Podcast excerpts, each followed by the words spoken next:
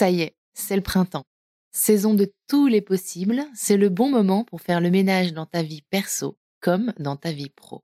Le moment idéal pour dire ciao à ce crush un peu naze, mais aussi pour écouter cette petite voix intérieure qui te murmure tout bas qu'il est temps de retrouver du sens dans ton travail. As-tu déjà entendu parler de Chance ? Chance, c'est une communauté d'entraide professionnelle pour t'aider à raviver la flamme de ta vie pro. Laisse-moi te raconter comment ça marche. Ça commence par un bilan de compétences. En seulement 3 mois, tu vas pouvoir te reconnecter à tes envies, clarifier tes objectifs et définir une voie professionnelle qui te correspond vraiment grâce à l'aide personnalisée d'un coach professionnel. Ensuite, une fois ton projet défini, tu vas passer à l'action grâce à l'aide de la communauté Chance. Elle sera là pour te soutenir et t'ouvrir son réseau, hyper important, pour que tu puisses donner vie à ton nouveau projet. Perso, je trouve ça absolument génial et en plus, c'est pris 100% en charge par le CPF. Alors, crusher de mon cœur, si ce message allume une petite lueur en toi, je te donne rendez-vous sur le site chance.co pour faire le point gratuitement avec un conseiller et n'oublie pas de dire que tu viens de ma part. Si la vie ne vaut d'être vécue sans amour, je crois aussi qu'elle est bien plus belle avec un job aligné avec nos aspirations et crois-moi, je suis très bien placée pour le savoir. C'est pourquoi je suis extrêmement heureuse que Chance soutienne aujourd'hui Crush le podcast. Allez maintenant, place à l'épisode. Je pense que la 2e ou 3e fois que je l'ai vu, je le recroise donc à 7 ans chez lui et il est très énervé parce que donc il y a une horde de Français en train de fumer des cigarettes et d'autres cigarettes magiques chez lui dans son salon, alors que lui sa chambre est vraiment collée au salon et ouais on fait du bruit quoi, on chante Wati by Night, on fait des beer pong, voilà et lui il est énervé quoi, il est très énervé. Can I say, today's my day. Nothing in the world's gonna get in the way. Je suis MC, la rebelle en tutu, et tu écoutes Crush, le podcast qui explore la magie des premiers jours des histoires d'amour. Tous les mardis, je fais la révolution en recevant à mon micro un ou une invitée qui me raconte à cœur ouvert la rencontre qui a un jour bouleversé sa vie. Si tu veux découvrir l'actu et les coulisses du podcast, rendez-vous sur Instagram sur le compte @crush_lepodcast. Pour cet épisode, je vais te demander de faire un exercice de visualisation. Tu te souviens de L'Auberge espagnole, ce film de Cédric Klapisch sorti en juin 2002, devenu mythique pour tous les étudiants Erasmus ? Je vais te demander de te plonger dans l'ambiance d'une colocation multiculturelle, dans l'insouciance des fêtes qui prennent vie dans les bars à tapas et dans la saveur des chemins de vie de personnages dont les cultures et les langues sont si différentes que la compréhension et la cohabitation sont un défi de tous les instants. Quand Marine rencontre Thomas en 2016 à Madrid, elle est intriguée par ce grand Hollandais qui la regarde bizarrement et semble avoir un rapport aux autres tout à fait particulier. Tomber amoureuse d'un étranger, dans un pays qui n'est pas le sien et dans une langue qui n'est pas sa langue maternelle, c'est cocasse et charmant à la fois. Bienvenue dans ce nouvel épisode de Crush, Crush à l'Auberge espagnole.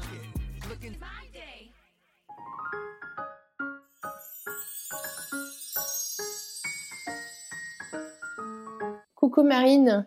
Coucou. Comment est-ce que tu vas ? Bah ça va et toi ? Très bien. Moi aujourd'hui je suis à Paris comme d'habitude, mais toi tu as une destination plutôt exotique pour Crush puisque tu es à Madrid. À Madrid. Parce que tu vis à Madrid, ton amoureux est à Madrid. Oui. Mais nous n'allons pas en dire plus que ça pour le moment, pour laisser un peu de suspense. Tout ce qu'on peut dire c'est qu'il s'appelle Thomas, ce qui laisse sous-entendre que peut-être il n'est pas français. Alors Marine, on s'est rencontrés sur Instagram.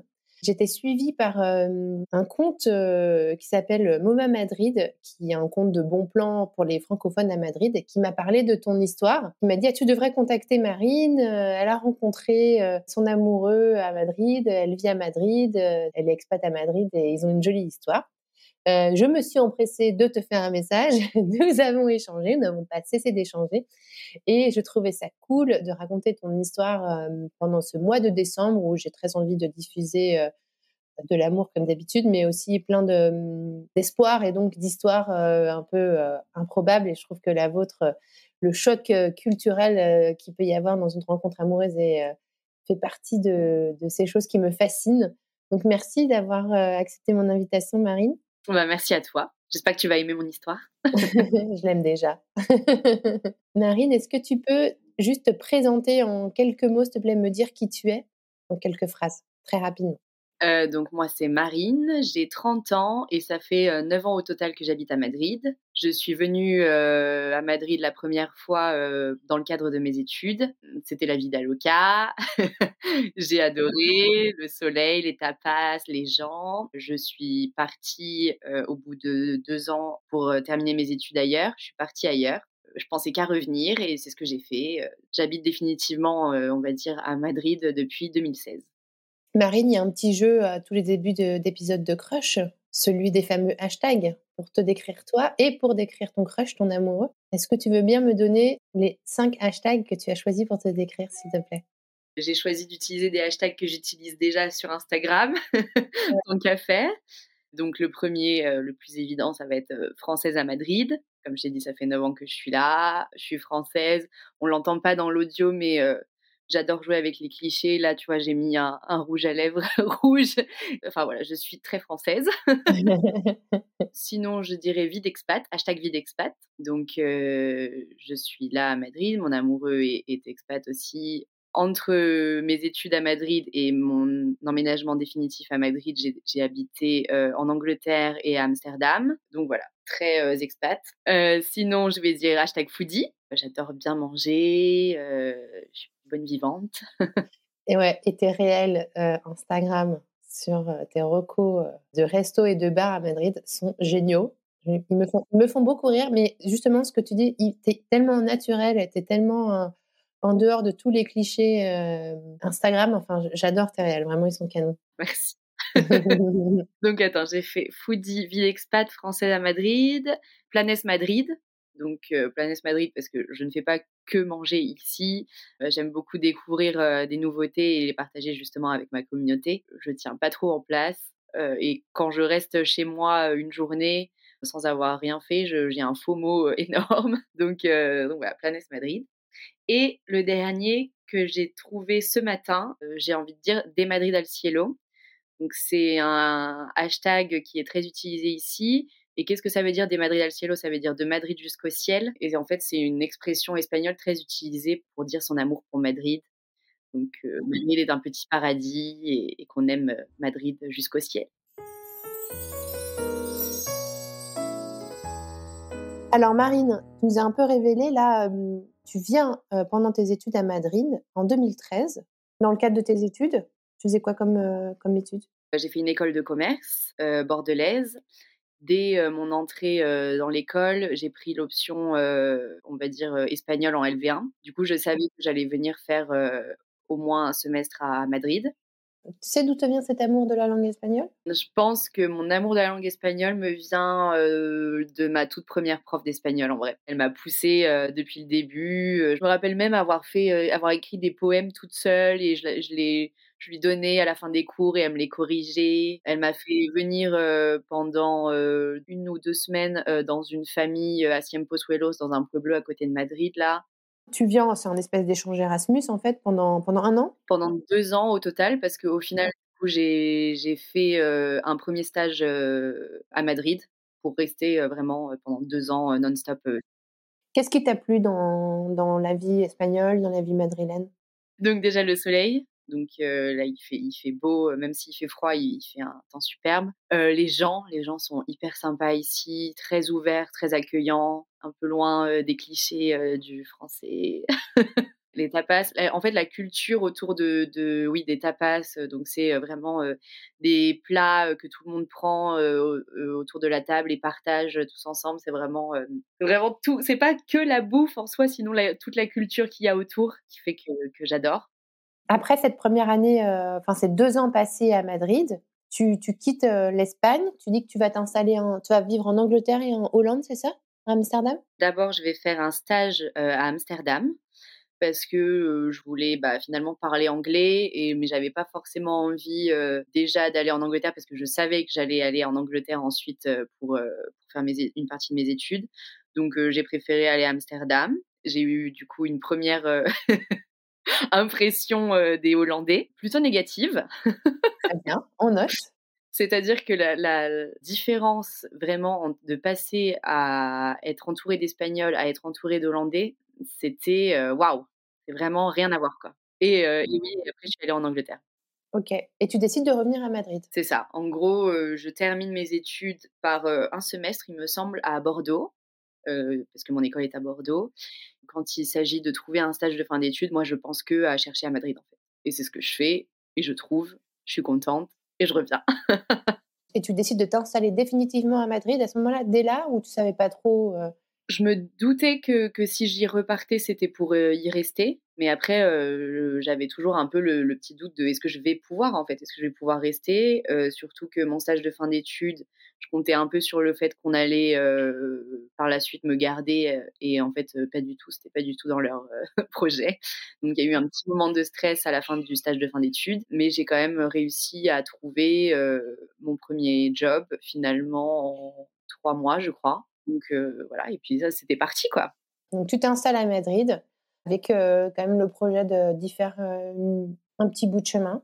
C'est ça. Et là, on est en 2017, c'est ça ? Là, on est en 2016.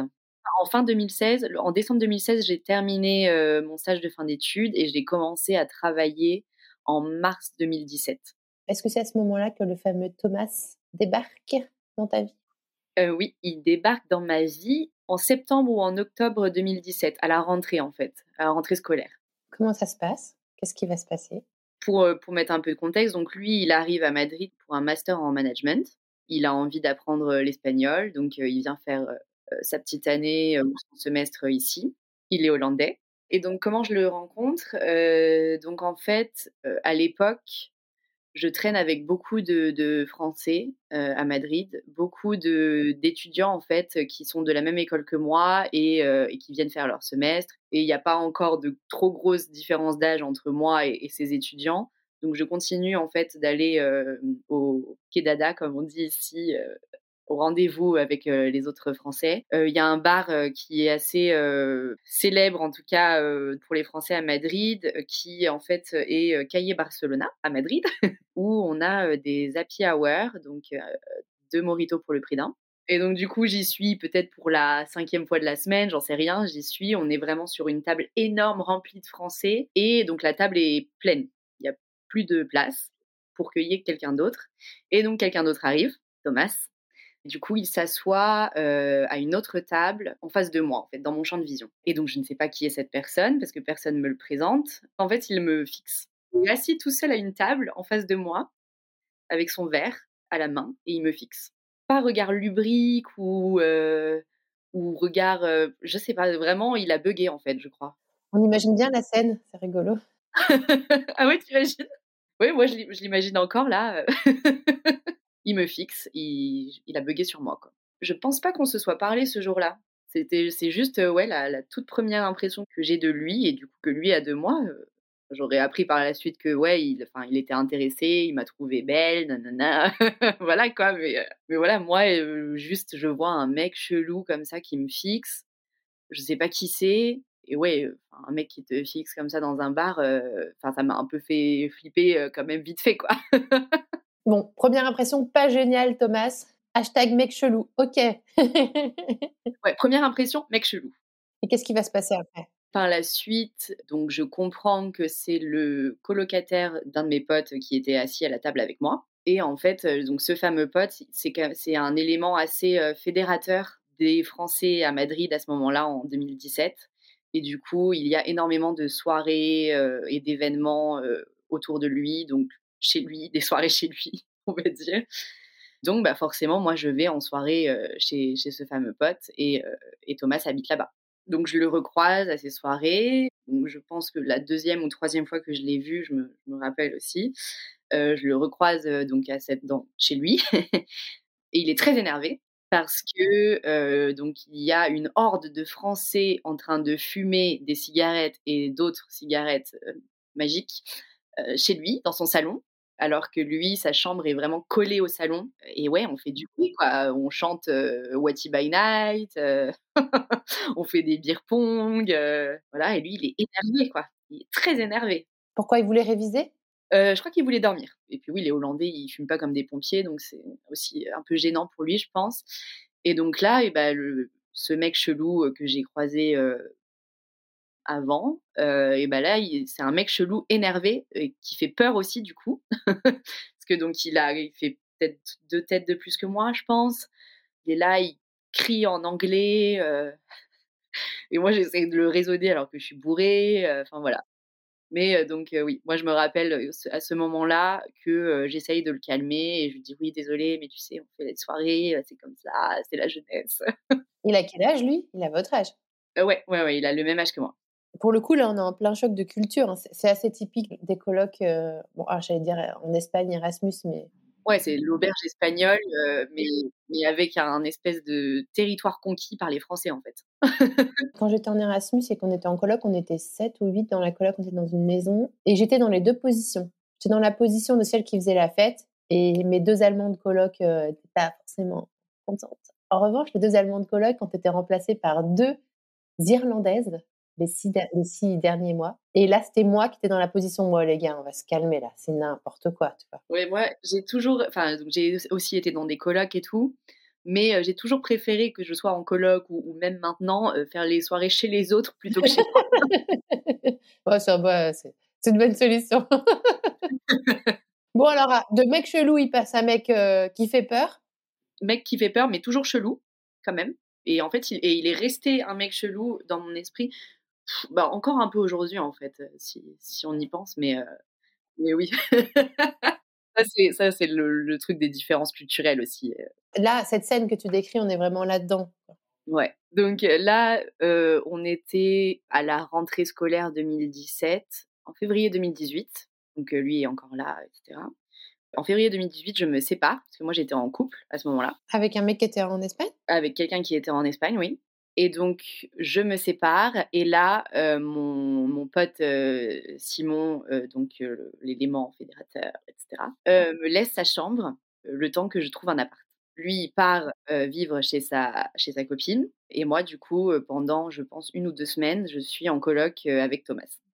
Avec Thomas et puis avec d'autres gens, hein. Il y avait, je sais pas, 6 personnes dans cet appart. Et voilà, et là, du coup, on devient plus potes, quoi. On devient mes potes vraiment dans le sens où on se racontait nos crushs. Je me rappelle qu'il m'a montré son Tinder. Je lui ai dit « Ah oui, celle-là, ça va. Oui, celle-là, non. » Enfin, voilà, on était vraiment potes, quoi.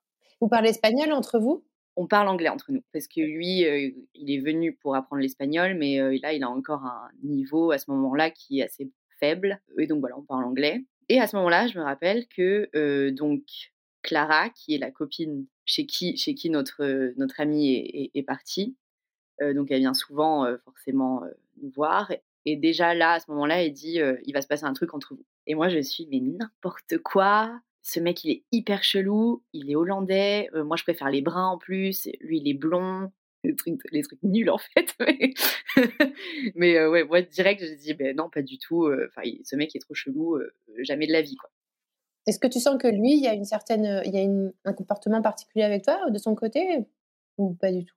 Pas vraiment, non. Enfin, j'ai compris quand même que au tout début, il y avait eu une petite attirance, mais après, voilà, lui, il a ses bails à côté. Moi, de toute façon, je viens de me séparer. Je suis pas du tout dans un truc de je vais me mettre en couple ou quoi. Pour moi, c'est pas du tout une option, quoi. Enfin, tu vois, je me préoccupe même pas de savoir ce que lui pense de moi à ce moment-là. C'est juste ça se fait pas, quoi. Et cette situation de coloc, elle va durer combien de temps ?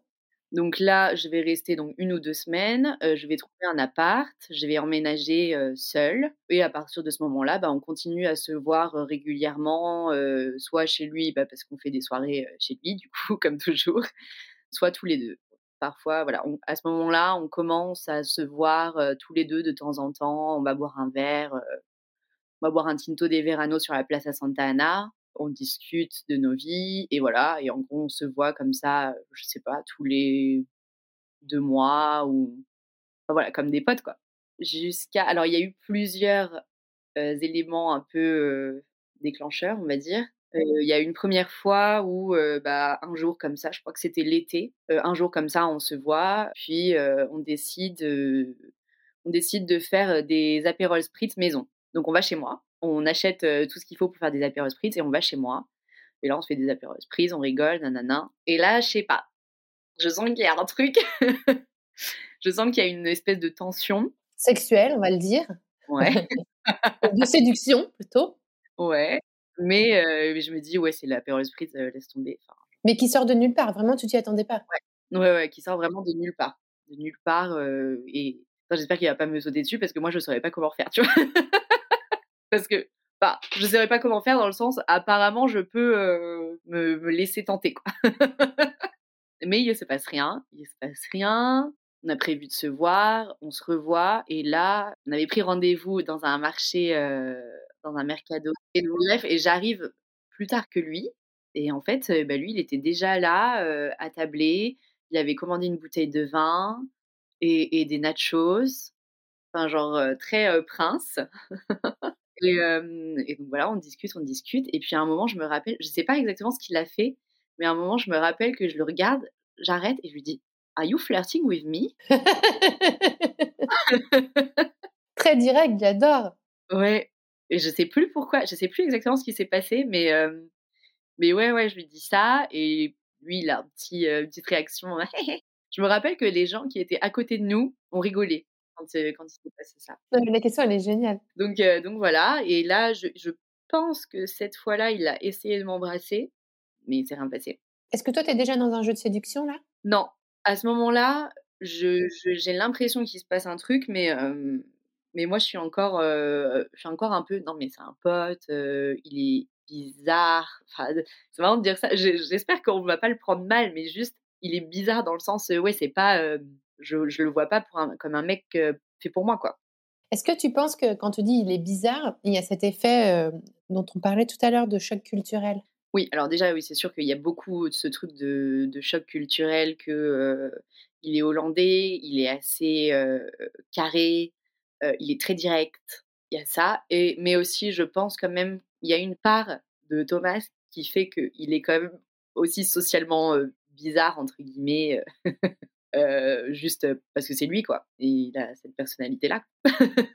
Par exemple, toi, t'as l'air d'être une fille qui va vachement vers les autres, hyper sociable, hyper dans la communication, dans l'échange. Lui, il est comme ça ou un peu plus réservé ? Il est très extraverti. Bah, tu vois, je n'imaginais pas ça quand tu me le décrivais, là. Ah ouais ? Si, il est très extraverti, il parle avec tout le monde, mais justement, peut-être que parfois, il va avoir tendance à être trop proche tout de suite de quelqu'un et potentiellement à le mettre mal à l'aise, quoi. Et tu vois, ce truc de, par exemple, le jour où il m'a fixé, là, ça lui arrive aussi de fixer des gens comme ça, random, et ouais, et il faut lui dire « Thomas, arrête de fixer les gens, s'il te plaît !» Juste, il a sa personnalité. Là, comme tu me le décris, il a l'air d'être... quelqu'un qu'on remarque par sa singularité. Donc toi, t'es toujours pas passée en mode séduction avec lui. Non, mais oui, ça fait déjà 2 fois qu'il y a un truc chelou qui se passe.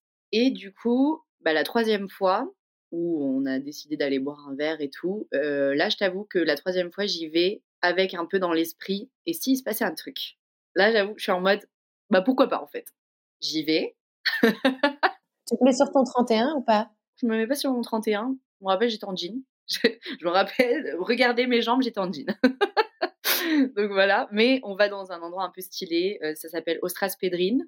C'est un bar de Chambéry. Donc Chambéry, c'est un quartier sympa de Madrid. Et donc Ostras Pedrin, c'est un bar à huîtres.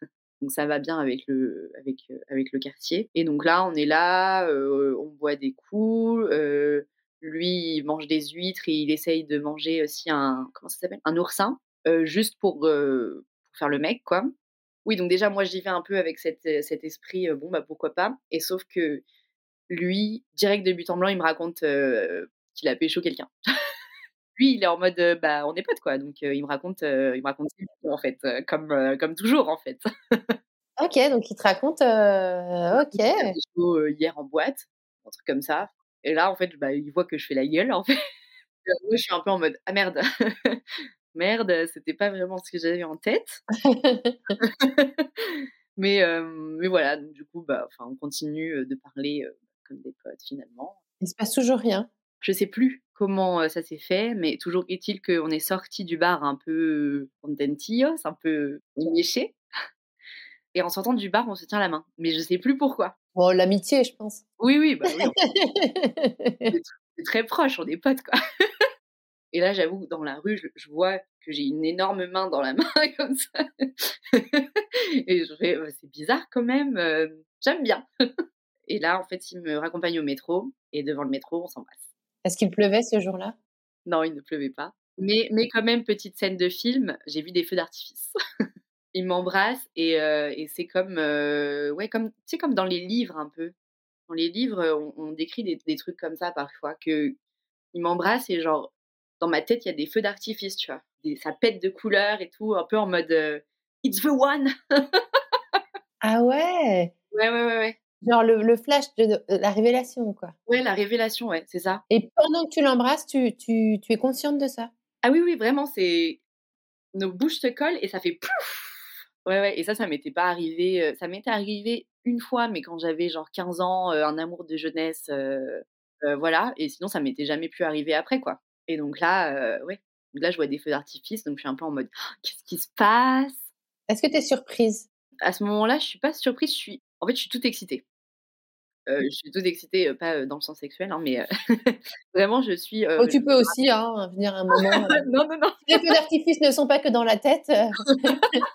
C'est accepté dans Crush également, pas de problème.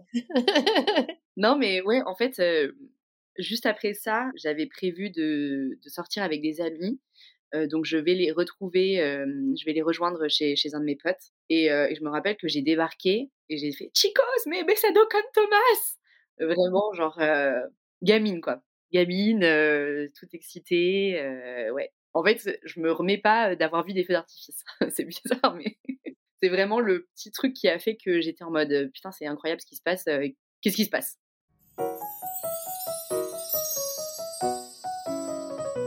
À partir de là, comment vous brisez la glace derrière ?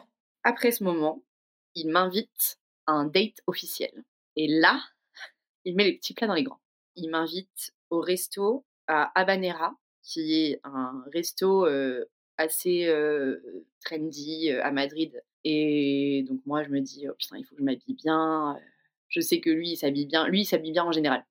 C'est le mec que tu vois tout le temps quasiment avec une veste de costume et tout.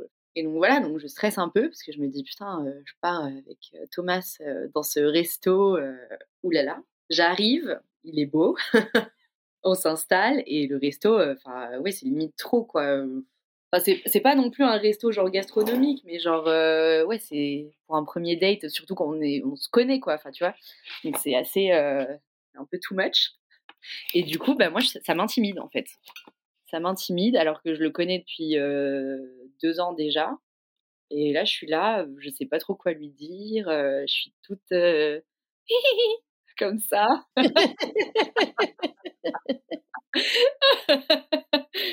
C'est vraiment ça. Et donc voilà, et là le dîner se passe, donc je suis un peu coincée du cul finalement. Hein. Et jusqu'à ce que le serveur me dise si vous voulez prendre un cocktail, je vais vous amener au bar. Et là du coup en se levant, on se fait un bisou et du coup ça va mieux. Et voilà, et c'est sympa et voilà. Donc ça c'est vraiment premier date officiel. Il s'est pas foutu de ma gueule. Est-ce que ça veut dire qu'il prenait les choses au sérieux tout de suite là ? Je pense que oui, lui, il était très à fond, quoi. Est-ce qu'il y a, tu trouves qu'il y a un enjeu particulier à séduire ou être dans un jeu de séduction quand tu parles dans une langue qui n'est pas ta langue maternelle ? D'autant plus que c'est le cas pour vous deux. Thomas, c'est pas sa langue maternelle non plus, donc vous parlez anglais. Est-ce que tu trouves qu'il y a un enjeu particulier ou... Surtout pour moi, en fait, je pense, parce que lui, il parle vraiment anglais. Ici, c'était, il est bilingue, quoi. Et moi, à ce moment-là, moi, l'anglais, c'est vraiment ma langue faible. Enfin, et ça l'est toujours d'ailleurs, mais bon, maintenant, je suis habituée. Mais je parle surtout espagnol, en fait, à ce moment-là, de base. Et même si j'ai pas de problème en anglais, c'est quand même pas la langue que je maîtrise le plus. En plus d'être intimidée à ce moment-là, etc., ouais, c'est un peu difficile. Mais en fait, le fait qu'on soit amis, ça fait qu'il n'y a pas vraiment de jeu, enfin, on se connaît déjà, quoi. Il n'y a pas il faut que je paraisse comme ci ou comme ça, parce qu'on se connaît déjà, on sait comment est l'autre. Et du coup, même si on est dans un espèce de jeu de séduction qui commence, bah, on est nous-mêmes, en fait. C'est difficile d'être soi-même, moi, je trouve, quand j'ai appris l'espagnol. Moi, je trouvais ça difficile, mais même en dehors du jeu de séduction, dans un rapport de séduction, même avec ses amis ou ses nouveaux amis, d'être complètement la même personne. Quand tu parles dans une autre langue, j'ai même une amie anglaise qui vit à Paris aujourd'hui, qui est une copine, qui me dit « je ne suis pas la même personne quand je parle français que quand je parle anglais ». Non, j'ai la même… moi, je trouve que je suis plus introvertie en français, totalement extravertie en espagnol. On change de personnalité un peu, mais parce que ça va avec la langue aussi, je pense. Exactement, c'est un idiome, en fait. Dans la langue, c'est pas seulement des mots utilisés pour décrire des états ou des objets, c'est vraiment...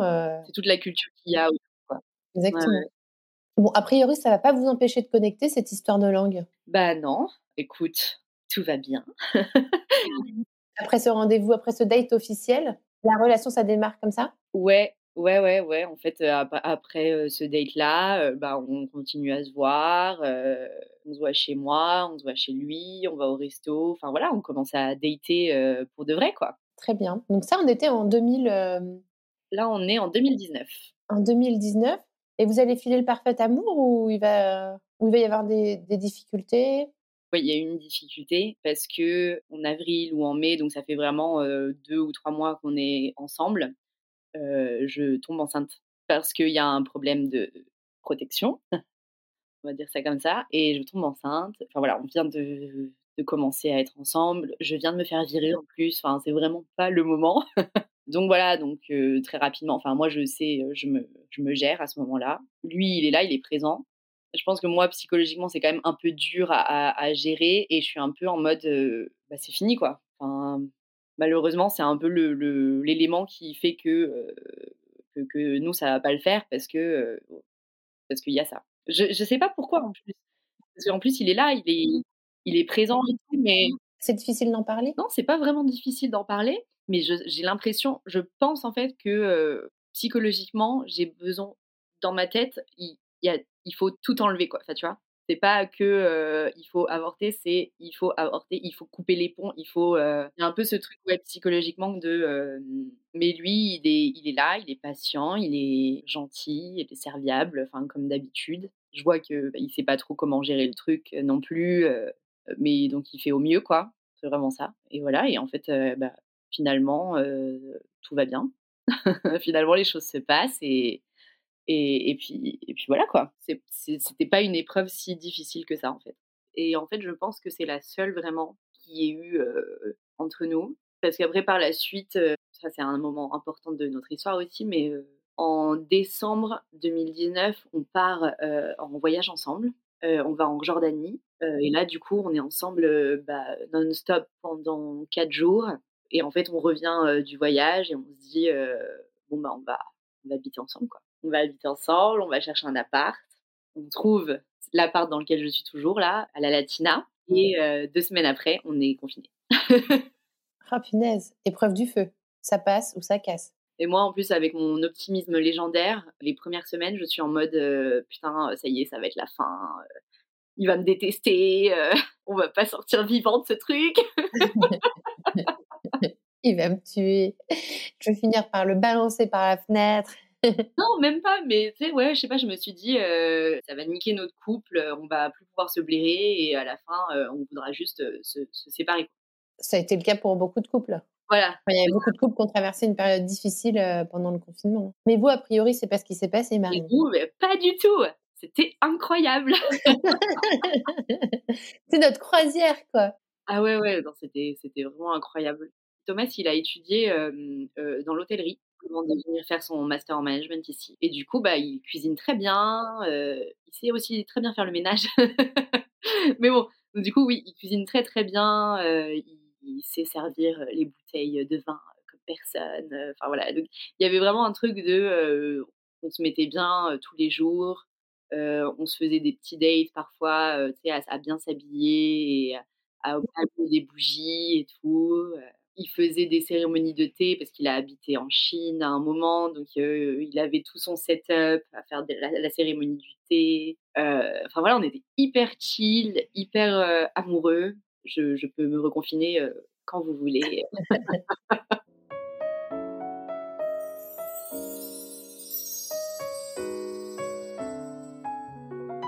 Alors depuis avril, confinement 2020, vous vivez toujours ensemble à Madrid. Vous vous êtes mariés. On s'est mariés en septembre. Comment s'est passé ce mariage ? C'était trop bien. Forcément, c'était énormément de stress pour l'organisation, contenter tout le monde. Mais ouais, c'était trop bien. On s'est mariés dans un pueblo au nord de Madrid. On a demandé à un de nos meilleurs amis de nous marier en anglais, qui l'a fait super bien. On a réussi à trouver une notaire qui serait OK de venir pendant la cérémonie pour faire la signature des papiers en même temps. Pendant la cérémonie en anglais, tout à coup, on a eu 10 minutes en espagnol. Et voilà, et c'était trop bien. Le mélange des cultures à fond. Ouais, bah oui, tu m'étonnes. Mariage franco-hollandais à Madrid, c'est cool. Ça devait être sympa. Alors tiens, on va passer à la minute philo. Je pense que c'est le moment. Avant les hashtags que tu vas nous révéler sur Thomas, pour qu'on continue à cerner le personnage, parce que je pense qu'il n'est pas comme je me l'imagine. Tiens, bah d'ailleurs, faisons les hashtags maintenant. On fait les hashtags maintenant ? Ouais. Le premier hashtag, du coup, que je vais dire, c'est hashtag serviable. Donc, c'est vraiment... oui, voilà, comme je t'ai dit, il a étudié dans l'hôtellerie, donc il sait servir de façon professionnelle, mais ça va vraiment au-delà de ça. C'est vraiment quelqu'un qui fait en sorte que tu te sentes bien, qui est là pour t'aider et qui ne va pas t'aider minimum, sinon vraiment le niveau au-dessus. Donc, ouais, c'est vrai, ça, c'est quelque chose qui me surprend. Même si je sais qu'il est comme ça, à chaque fois que je le vois aider quelqu'un ou quoi, je suis là, mais qu'est-ce que... Ah, je l'aime trop. Donc, voilà, hashtag serviable, hashtag Excel.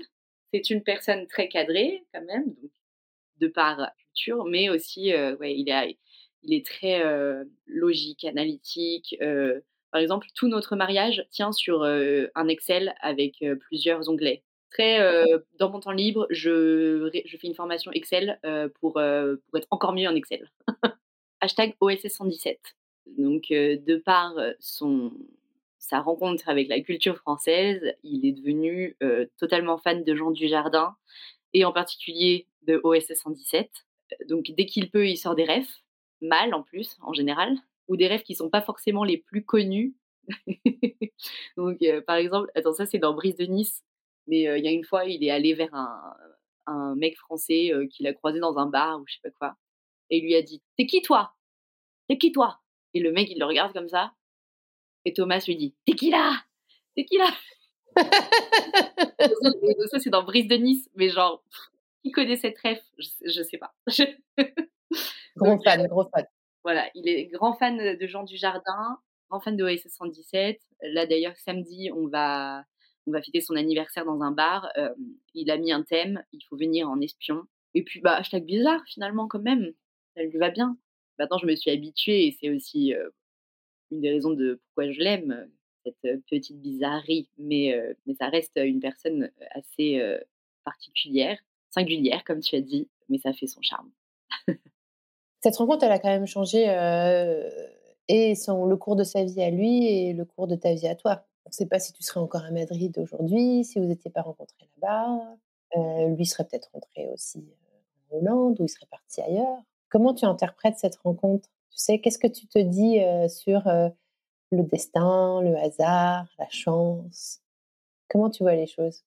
J'ai pas envie de dire que c'était écrit, mais finalement, l'histoire, elle s'est faite d'une façon tellement... presque naturel finalement, on s'est rencontrés, on est devenus potes, et puis un jour ça a basculé, et après c'était un peu un long fleuve tranquille, et c'était, je sais pas, tout s'est parfaitement imbriqué pour en arriver là aujourd'hui, et si c'était à refaire, je referais tout exactement pareil, et voilà.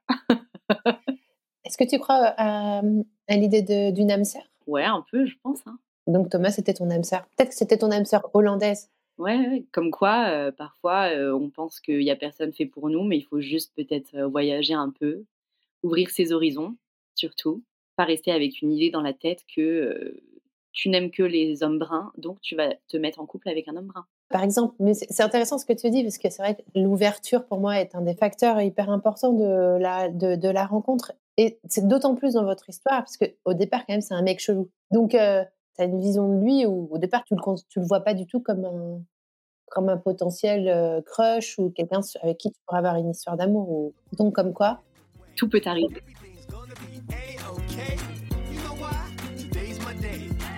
Merci d'avoir écouté cet épisode. Je compte sur toi pour aller mettre 5 étoiles et un commentaire sur ta plateforme d'écoute favorite, notamment Apple Podcast. Ça prend littéralement 30 secondes et c'est crucial pour soutenir mon travail complètement indépendant. Si tu veux venir à mon micro, tu peux m'écrire sur crush.lepodcast@gmail.com et si tu veux me soutenir financièrement, clique sur le lien Patreon dans le descriptif de cet épisode. 1000 merci pour ton écoute et à la semaine prochaine pour un nouveau crush.